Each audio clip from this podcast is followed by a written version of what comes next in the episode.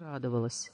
Переступив за незнакомый порог и нашед в новом своем жилище суматоху, он вздохнул о ветхой лачушке, где в течение 18 лет все было заведено самым строгим порядком.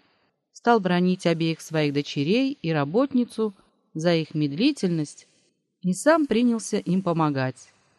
Вскоре порядок установился. Кивот с образами, шкаф с посудою, стол, диван и кровать заняли им определенные углы в задней комнате. В кухне и гостиной поместились изделия хозяина. Гробы всех цветов и всякого размера, также шкапы с траурными шляпами, мантиями и факелами.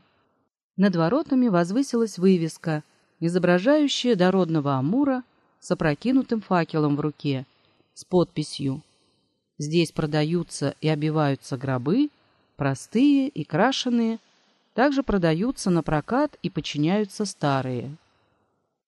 Девушки ушли в свою светлицу, Адриан обошел свое жилище, сел у окошка и приказал готовить самовар.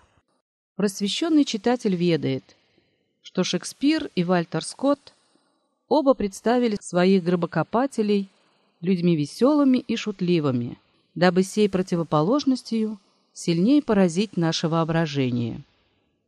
Из уважения к истине мы не можем следовать их примеру и принуждены признаться, что нрав нашего гробовщика совершенно соответствовал мрачному его ремеслу. Аркадий Прохоров обыкновенно был угрюм и задумчив. Он разрешал молчание разве только для того, чтобы журить своих дочерей, когда заставал их без дела глазеющих в окно на прохожих, или чтобы запрашивать за свои произведения преувеличенную цену у тех, которые имели несчастье, а иногда и удовольствие, в них нуждаться. Итак, Адриян, сидя под окном и выпивая седьмую чашку чаю, по своему обыкновению был погружен в печальные размышления. Он думал о проливном дожде, который за неделю тому назад встретил у самой заставы похороны отставного бригадира. Многие мантии от того сузились, многие шляпы покоробились. Он предвидел неминуемые расходы, ибо давний запас гробовых нарядов приходил у него в жалкое состояние.